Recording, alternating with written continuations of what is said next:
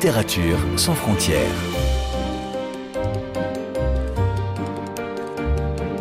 Catherine Fruchon-Toussaint. Fanny Renard. Bonjour à toutes et à tous. Il y a exactement 150 ans, jour pour jour, le 28 janvier 1873, naissait Sidonie Gabrielle Colette, qui deviendra tout simplement Colette, nom de plume sous lequel elle signera son œuvre littéraire. Écrivaine, journaliste, mais aussi mime, scénariste, publicitaire et marchande de produits de beauté, Colette a eu au moins sept vies, comme l'intitulait judicieusement notre invité dans l'un de ses livres précédents, et elle a mené jusqu'à sa disparition en 1954 une existence de femme libre et libérée. Je ne sais pas encore quand je réussirai à ne pas écrire. L'obsession et l'obligation sont vieilles en d'un demi-siècle. Un esprit fatigué continue au fond de moi sa recherche de gourmet, veut un mot meilleur et encore meilleur que meilleur. Toute ma vie, je me suis donné beaucoup de peine pour des inconnus. C'est comme lisant, ils m'aimaient tout à coup. Et parfois, ils me le disaient. À l'occasion de ce 150naire, je vous propose donc aujourd'hui une émission spéciale pour rendre hommage à cette grande figure de la littérature française, auteur d'une soixantaine d'ouvrages et qui est particulièrement fêtée en cet anniversaire avec la parution de plusieurs livres, mais aussi une exposition qui se tient actuellement à la Fondation Yann Michalski en Suisse, à laquelle l'auteur que je reçois tout de suite a également participé. Bonjour Frédéric Maget. Bonjour. Vous êtes le spécialiste de Colette en France, directeur de la maison Colette, où elle est née à Saint-Sauveur-en-Puisé. Vous êtes aussi président des Amis de Colette et vous avez publié un grand nombre de livres consacrés à l'écrivaine, dont un cahier de Lerne qui vient tout juste d'être réédité, accompagné du volume Paris, je t'aime, qui recense des textes de Colette, sans oublier notre Colette, un portrait par ses lectrices que vous signez aux éditions Flammarion. Un peu plus tard, vous nous direz quelle est cette passion qui vous unit à l'écrivaine, mais pour commencer, je vous propose de nous raconter un peu la vie et les débuts de Colette, qui donc voit le jour le 28 janvier 1873 en Bourgogne, du couple Sidonie et Jules Joseph. Dans quel contexte familial naît donc cette petite Sidonie Gabrielle, sachant que sa mère et son père vont jouer un rôle fondamental? Un, parce que Gabrielle choisit comme nom de plume Colette, qui certes est son nom de famille, mais le nom paternel de cet homme auquel elle est très attachée, et deux, parce que Sido, la figure maternelle, tient une place majeure dans l'œuvre à venir, en tout cas. Mais je vous laisse la parole, Frédéric Maget. Merci de votre invitation. Effectivement, euh, Colette naît le 28 janvier 1873 dans un petit village de Lyon, dans une très belle région qui s'appelle la Puisaye, et qui est une région, il faut le dire tout de suite, qui est à l'écart des grands axes. Et elle naît euh, dans une famille, elle grandit dans une famille qui est un peu à part à Saint-Sauveur-en-Puisaye, puisque ni son père ni sa mère ne sont originaires de cette région. Ce sont à leur façon deux exilés. Adèle Sidonie Landois est née à Paris et a passé l'essentiel de sa jeunesse en Belgique, à Bruxelles, auprès de son frère Eugène Landois, qui était un journaliste.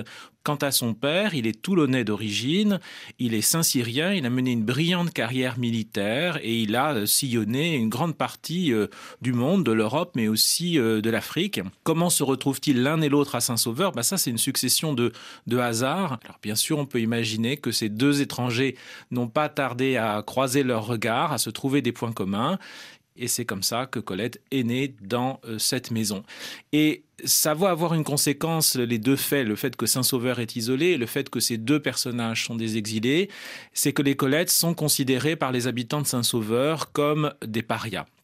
Hein, le mot est employé à l'époque, des gens qu'il faut tenir à l'écart en raison de leurs idées très libertaires et celle évidemment qui va concentrer euh, tous les reproches, c'est Sido, la mère de Colette, puisque elle a des idées très avancées. C'est une provocatrice et on le sait par Colette, profondément athée, elle emmène son chien aboyer à la messe pendant l'élévation pour embêter le curé, elle cache les œuvres de Corneille derrière son missel, elle refuse de donner ses fleurs aux enterrements. Personne n'a condamné mes roses mousses à mourir en même temps que Monsieur Enfer, je préfère encore les donner des nourrissons, clame-t-elle. Elle recueille les filles mères, bref, tout ça ne passe pas à Saint-Sauveur en Puisay. Et donc, Colette va être élevée en vase clos, derrière la façade grave et revêche de la maison, et notamment dans les jardins, là où règne Sido, la mère de Colette, qui, dans les textes que Colette lui a consacrés, est une sorte de déesse mère qui commande aux éléments et à la nature. Donc une période plutôt heureuse, champêtre, insouciante, qui inspirera probablement les premiers textes, la série des Claudines. Mais avant cela, en 1889, donc à l'âge de 16 ans, elle rencontre Henri Gauthier-Villard, plus connu sous le nom de Willy, beaucoup plus âgé qu'elle. Et à partir de là, tout change. Direction Paris, le mariage, les infidélités de son époux, les salons littéraires et puis les premières chroniques dans la presse. Et surtout, Willy l'incite à écrire un roman, Claudine à l'école, qu'il signe tout seul. Et en 1901, le livre connaît un vrai succès, au point qu'il y aura toute une série.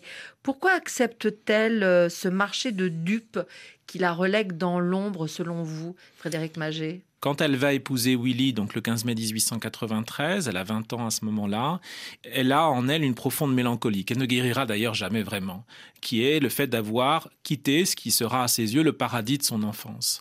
Et lorsque, très vite, elle est associée au fonctionnement des ateliers, c'est-à-dire ce système qu'a inventé son premier mari Willy, de fournir de la copie en tirant parti du talent de jeunes écrivains qui n'ont pas encore fait leur place, mais contre un peu de monnaie sonnante et trébuchante, car Willy paye très bien, eh bien, lorsque Willy euh, lui suggère d'écrire ses souvenirs d'écolière, parce que sans doute elle ne cesse d'évoquer ses souvenirs, eh bien, elle s'exécute et elle ne voit absolument aucun mal à ce que Willy signe de son, de son nom, puisque d'abord elle a compris que c'était le système, c'était le principe, et puis surtout, ça lui donne la possibilité de revenir à son enfance, sous un masque.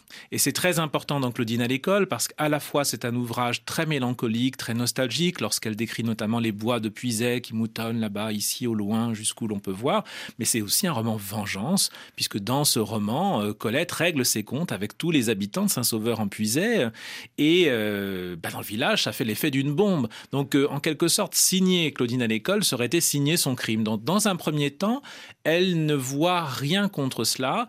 Là, ce qui va changer, c'est quand Willy va quitter Colette, qu'elle va se retrouver seule, obligée de gagner sa vie et donc de gagner sa liberté, puisque pour Colette, la liberté passe par l'indépendance financière. Et là, elle va se rendre compte que ce salaud de Willy, c'est comme ça désormais qu'elle va l'appeler, a vendu les droits des Claudines aux éditeurs pour payer ses dettes de jeu et que désormais, eh bien, elle ne pourra plus rien toucher de ce qui lui avait coûté tant de travail. Et ça va faire naître chez elle une conscience d'auteurs, d'autrices qu'elle n'avait peut-être pas autant que ça dans un premier temps. Et parallèlement, l'émancipation guette, puisque à partir de 1905, elle prend des leçons de danse, de pantomime. Plus tard, elle se produit sur scène, au music hall, où elle n'hésite pas à se dénuder euh, un sein. Elle aura une liaison amoureuse avec son amie Missy. Bref, elle vit comme elle l'entend. Est-ce que Colette est scandaleuse pour l'époque, Frédéric Maget oui, Colette est scandaleuse. En tout cas, c'est une figure de marginale. Hein. Dans La Vagabonde, elle se désigne elle-même à travers le personnage de René Néré comme une femme de lettres qui a mal tourné. C'est ce qu'elle est pour tout le monde. Une femme de lettres qui a mal tourné, une femme seule, ce qui, si on n'est pas une veuve, équivaut plus ou moins au statut d'une prostituée, qui gagne elle-même sa vie, qui se produit sur scène, qui est une saltimbanque. Donc elle est vraiment une figure de la marginalité. Et ce qu'il faut reconnaître à Colette, c'est cette capacité extraordinaire d'assumer cette différence. C'est-à-dire que ça ne lui pèse pas, qu'elle l'assume totalement. Je veux faire ce que je veux. C'est ce qu'elle écrit en 1908 dans Vrilles de la Vigne. Et même lorsqu'elle se produit sur scène, donc euh, au Moulin Rouge, dans Rêve d'Égypte, aux côtés de Missy, et que le spectacle est interdit par le préfet de l'époque, ces deux femmes qui s'embrassent sur scène, ou plus tard, lorsqu'elle montre ce sein nu dans la chair, donc euh, à la fin de l'année 1907. Mais Colette affronte la presse avec un courage qui frappe encore aujourd'hui. Hein. Colette n'est pas du tout une femme qui, qui se cache, comme sa mère l'était auparavant. Elle assume sa différence et elle fait même de la différence une valeur ajoutée. Et elle continue d'écrire, évidemment. Donc, euh, on peut citer quelques titres La Vagabonde en 1910, L'Entrave en 1913. Entre-temps, un nouveau mari aussi, Henri de Jouvenel, qui sera le père de sa seule enfant, une fille prénommée Colette. Décidément, la transmission des noms d'une génération à l'autre a beaucoup d'importance. Et petit détour d'ailleurs euh, par sa vie sentimentale, puisque parlant de transmission, elle aura aussi une aventure avec son beau-fils, Bertrand de Jouvenel. avec qui elle rompt en 1925, tout en divorçant euh, du père. Et puis elle rencontre euh, Maurice Goudequet, qui sera son troisième et dernier époux. Est-ce qu'on peut dire que Colette a eu en effet une existence de femme libre en ce qui concerne ses amours ben, libre et entravée. Euh, Colette a une existence paradoxale, euh, de même que le féminisme qu'elle professe dans ses textes, puisque à la fois elle est capable de décrier le mariage comme l'asservissement conjugal qui fait de la femme une nurse pour adulte, et en même temps avoir euh, trois maris. Et donc Colette est une femme libre dans la mesure où elle ne se laisse pas emprisonnée par les codes sociaux ou moraux d'une époque. Elle essaye d'être fidèle à son sentiment, au mouvement de son sentiment et de son désir, et de ne jamais cultiver de regrets. Donc ça lui a permis de faire un certain nombre de, choix amoureux, je le répète, qu'elle a toujours assumé euh, publiquement, euh, sans jamais se, cacher. Et ça, c'est une grande force qui frappe encore euh, aujourd'hui et ses liaisons avec des hommes plus jeunes. Le mot cougar n'existait pas encore, mais Colette l'invente d'une certaine façon. Bah, Colette invente surtout, je crois, littérairement la femme de 40 et la femme de 50 ans, c'est-à-dire une femme qui euh, arrive dans sa maturité, mais qui ne renonce ni au désir ni au plaisir. Euh, c'est le cas de Léa de Lonval dans, Chéri, c'est le cas de Madame d'Alray dans Le blé en herbe, c'est le cas de la narratrice dans La naissance du jour. Euh, Colette donne dans la littérature une place à des héroïnes qui étaient jusque-là complètement impensées. On s'était arrêté avec Balzac à la femme de 30 ans et Colette nous montre tous les âges de la femme depuis euh, la jeune adolescente Claudine jusqu'à la dame âgée, alitée dans son lit du palais royal, souffrante euh, et immobilisée, handicapée, en passant par la femme de 40, de 50 ans qui euh, décide d'assumer pleinement toutes les dimensions du désir, que ce soit sensuel, sexuel ou évidemment pour Colette de la gourmandise les 25 dernières années de sa vie, euh, c'est le temps de la reconnaissance, de la gloire. Elle publie Chérie, elle publie Le blé en herbe, des succès qui seront adaptés euh, au cinéma, on en reparlera. On peut aussi citer bien entendu Sido, La Chatte, Gigi en 1944. On parle d'elle pour entrer à l'Académie Goncourt, ce qui sera le cas en 1945.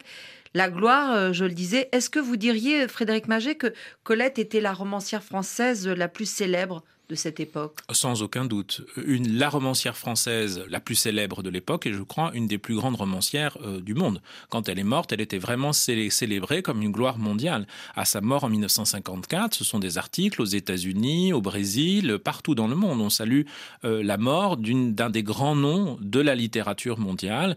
Alors en France, on lui accordera des obsèques nationales et on le sait depuis un certain nombre d'années, tous les grands écrivains du temps venaient rendre visite à Colette. Hein. Euh, je sais pas, un Truman Capote qui passe euh, par Paris ne peut pas imaginer ne pas aller rencontrer Madame Colette, celle qu'on appelle désormais Madame Colette. Donc elle est vraiment à ce moment-là un phare de la littérature euh, francophone, mais je dirais mondiale, une sorte d'icône, une icône, une madone laïque, on l'a dit parfois, en tout cas une sorte de sainte de la littérature, ce qui aurait dû l'amuser évidemment beaucoup et sa mère en premier. Puisqu'on parle de Gigi, je vous propose d'écouter un extrait de la comédie musicale que Vincente Minelli en 1958 a réalisé à partir de l'adaptation de ce texte de Colette. Gigi, am I a fool without a mind? Or have I merely been too blind to realize? Oh Gigi, why you've been growing up before my eyes? Gigi, you're not at all that funny, awkward little girl I knew. Oh no, overnight there's been a breathless change in you. Oh, Gigi, while you were trembling on the brink, was I out yonder somewhere blinking at a star? Oh, Gigi, have I been standing up too close or back too far? When did your sparkle turn to fire and your warmth become desire? Oh, what miracle has made you the way you are. Gigi.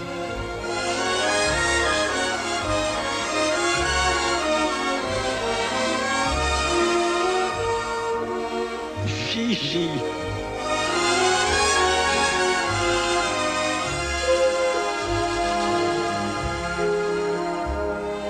Gigi. Vous êtes bien à l'écoute de Littérature sans frontières sur RFI pour une émission spéciale aujourd'hui consacrée à Colette, née en 1873 le 28 janvier, soit il y a 150 ans exactement. Un hommage en compagnie d'un de ses grands exégètes, Frédéric Maget, entre autres directeur de la maison Colette et auteur de plusieurs publications autour de l'œuvre et la vie de l'écrivaine française. Commençons par ce cahier de Lerne, réédité donc avec la collaboration de 25 contributeurs de Gérard Bonal, grand collétien. Je ne sais pas si cet adjectif existe. Si, si, grand collétien, un grand ami qui nous a quittés l'année dernière. Exactement. À Julia Kristeva. Jean-Marie Gustave Leclésio, en passant par vous, évidemment, Frédéric Maget, des textes qui reviennent sur le roman familial, les apprentissages, les autres métiers de Colette, ses rencontres, ses plaisirs, ses bêtes. Et cette magie du texte qui nous prend au piège, comme dit le Clésio. Colette, c'est la vie, affirme-t-il. Est-ce que vous diriez en effet qu'elle a créé un monde littéraire, une langue, un style qui lui sont propres et reconnaissables entre tous? Oui, je crois que le style de Colette est reconnaissable entre tous. Elle a porté la langue française à un point de perfection qui avait rarement été euh, atteint. pour moi, elle est vraiment dans la droite ligne de gens comme Montaigne, comme La Fontaine. Elle va vraiment tirer parti de toutes les richesses de la langue française, syntaxique, rythmique, et évidemment toute la richesse du vocabulaire. Hein. Colette est une amoureuse du mot.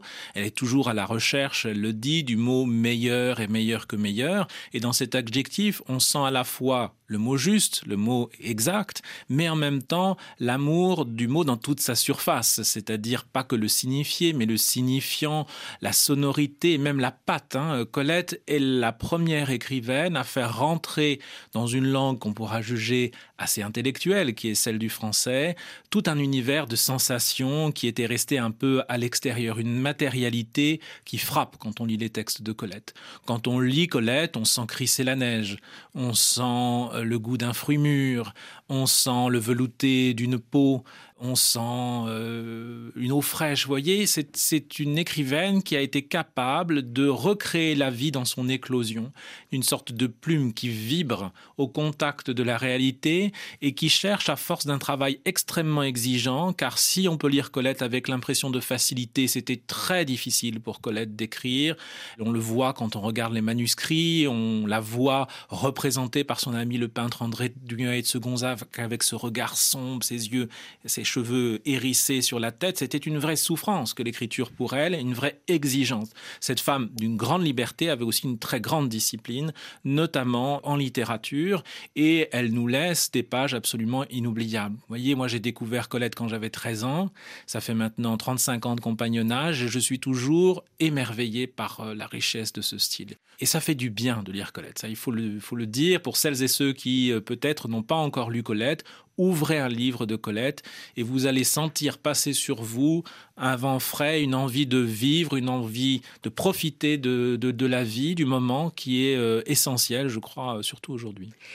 Et vous, Frédéric Maget, vous nous dites que vous la lisez depuis l'âge de, 13 ans, mais qu'est-ce que vous aimez en particulier chez Colette? Au-delà de cette langue dont vous avez parlé magnifiquement et de ces thèmes, qu'est-ce qui vous attache à ce point à, cette écrivaine, à cet auteur? les raisons sont multiples. Moi, j'aime tout chez Colette. J'aime même ce que je n'aime pas chez elle. Euh, parfois, euh, ce, côté qu'elle a de jouer elle-même à son propre personnage, ce côté un peu provoque euh, gratuitement.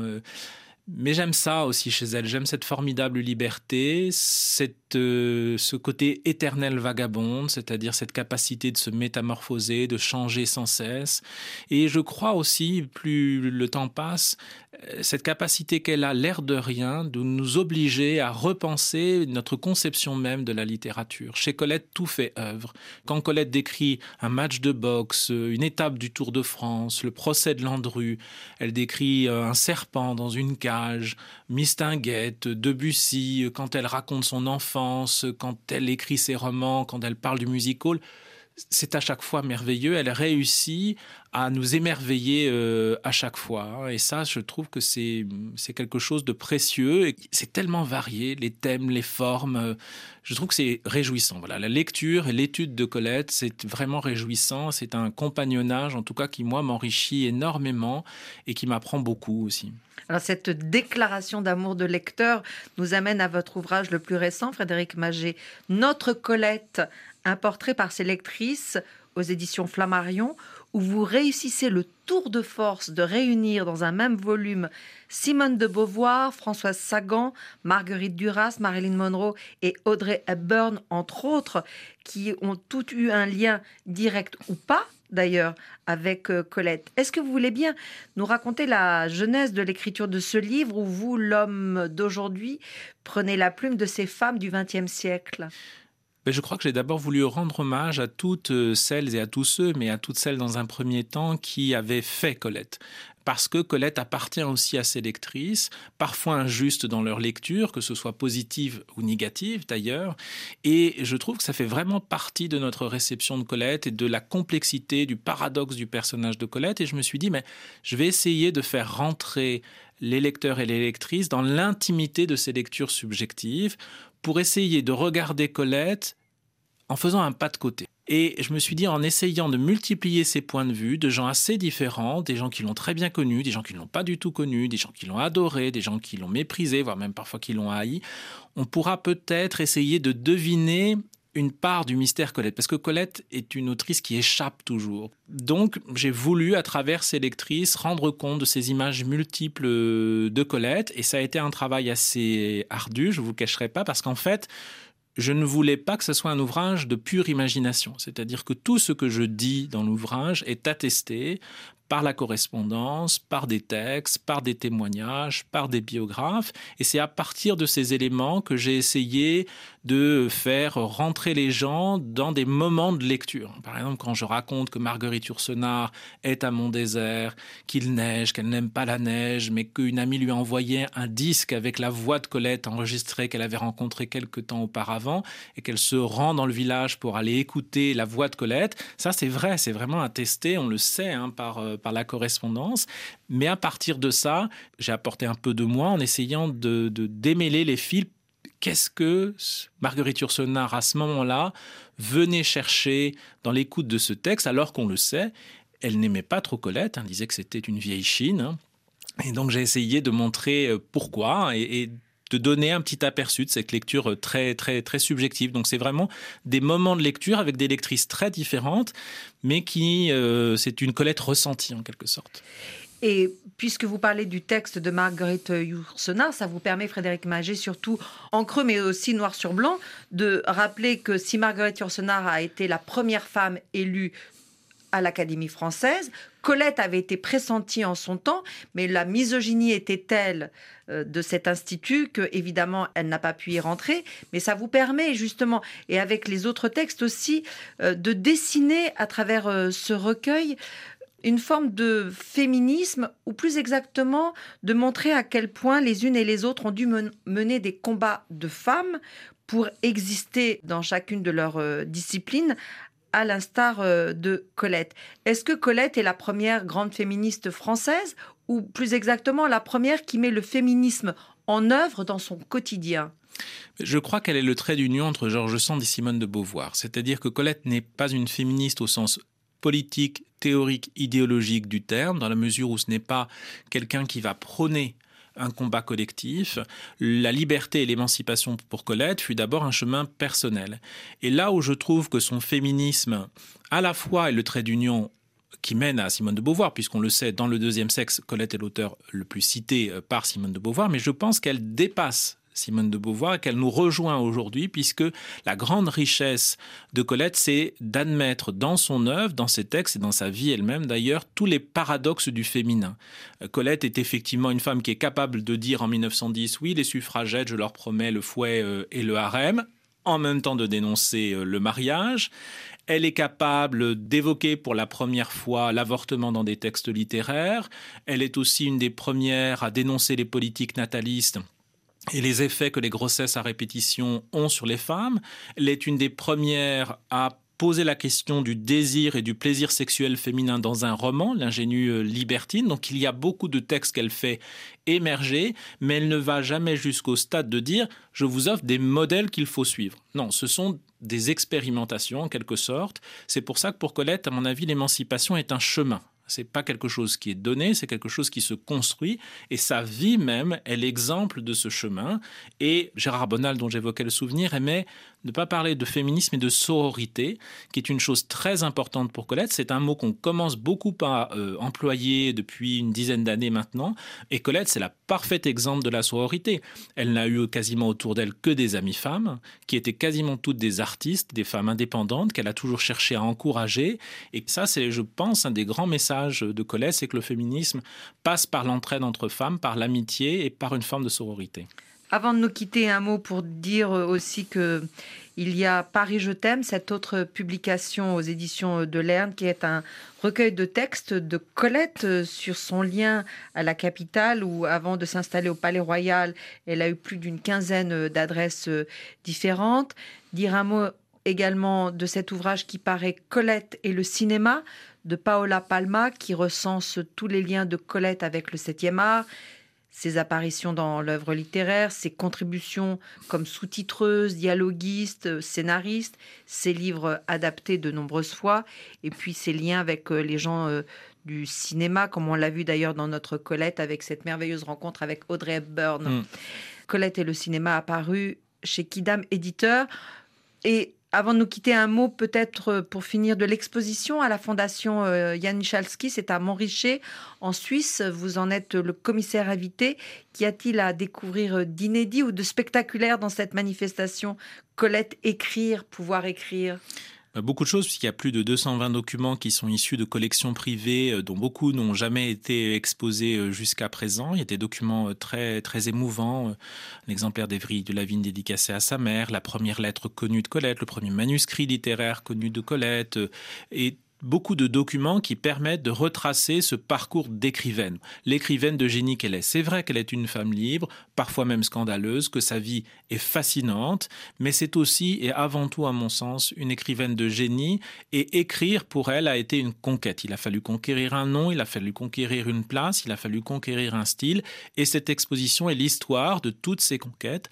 Je regrette qu'il n'y ait pas eu, comme pour Marcel Proust l'an passé, une grande exposition à Paris ou dans une capitale, une métropole euh, française. Mais je remercie Vera Michalski d'avoir euh, offert le magnifique lieu qu'est la Fondation Yann Michalski donc euh, en Suisse. Et évidemment, bah, j'invite les auditeurs et auditrices à aller découvrir cette exposition qui est jusqu'au 2 avril. Exactement. Merci infiniment Frédéric Magé d'être venu nous parler avec autant de passion et de précision et d'enthousiasme de Colette. Je rappelle que vous avez coordonné ce cahier euh, de Lerne qui est réédité, que notre Colette, un portrait de Colette par ses lectrices, formidable euh, nouvel éclairage euh, de la grande romancière par ses contemporaines ou les femmes qui en ont été inspirées, un livre qui paraît aux éditions Flammarion. Merci à vous. Littérature sans frontières. Catherine Fruchon-Toussaint, Fanny Renard. Vous pouvez réécouter cette émission sur le site rfi.fr en cliquant sur l'onglet Podcast. Et pour ne manquer aucun numéro de votre magazine, vous pouvez vous abonner à Littérature sans frontières dans votre application préférée et nous laisser un commentaire.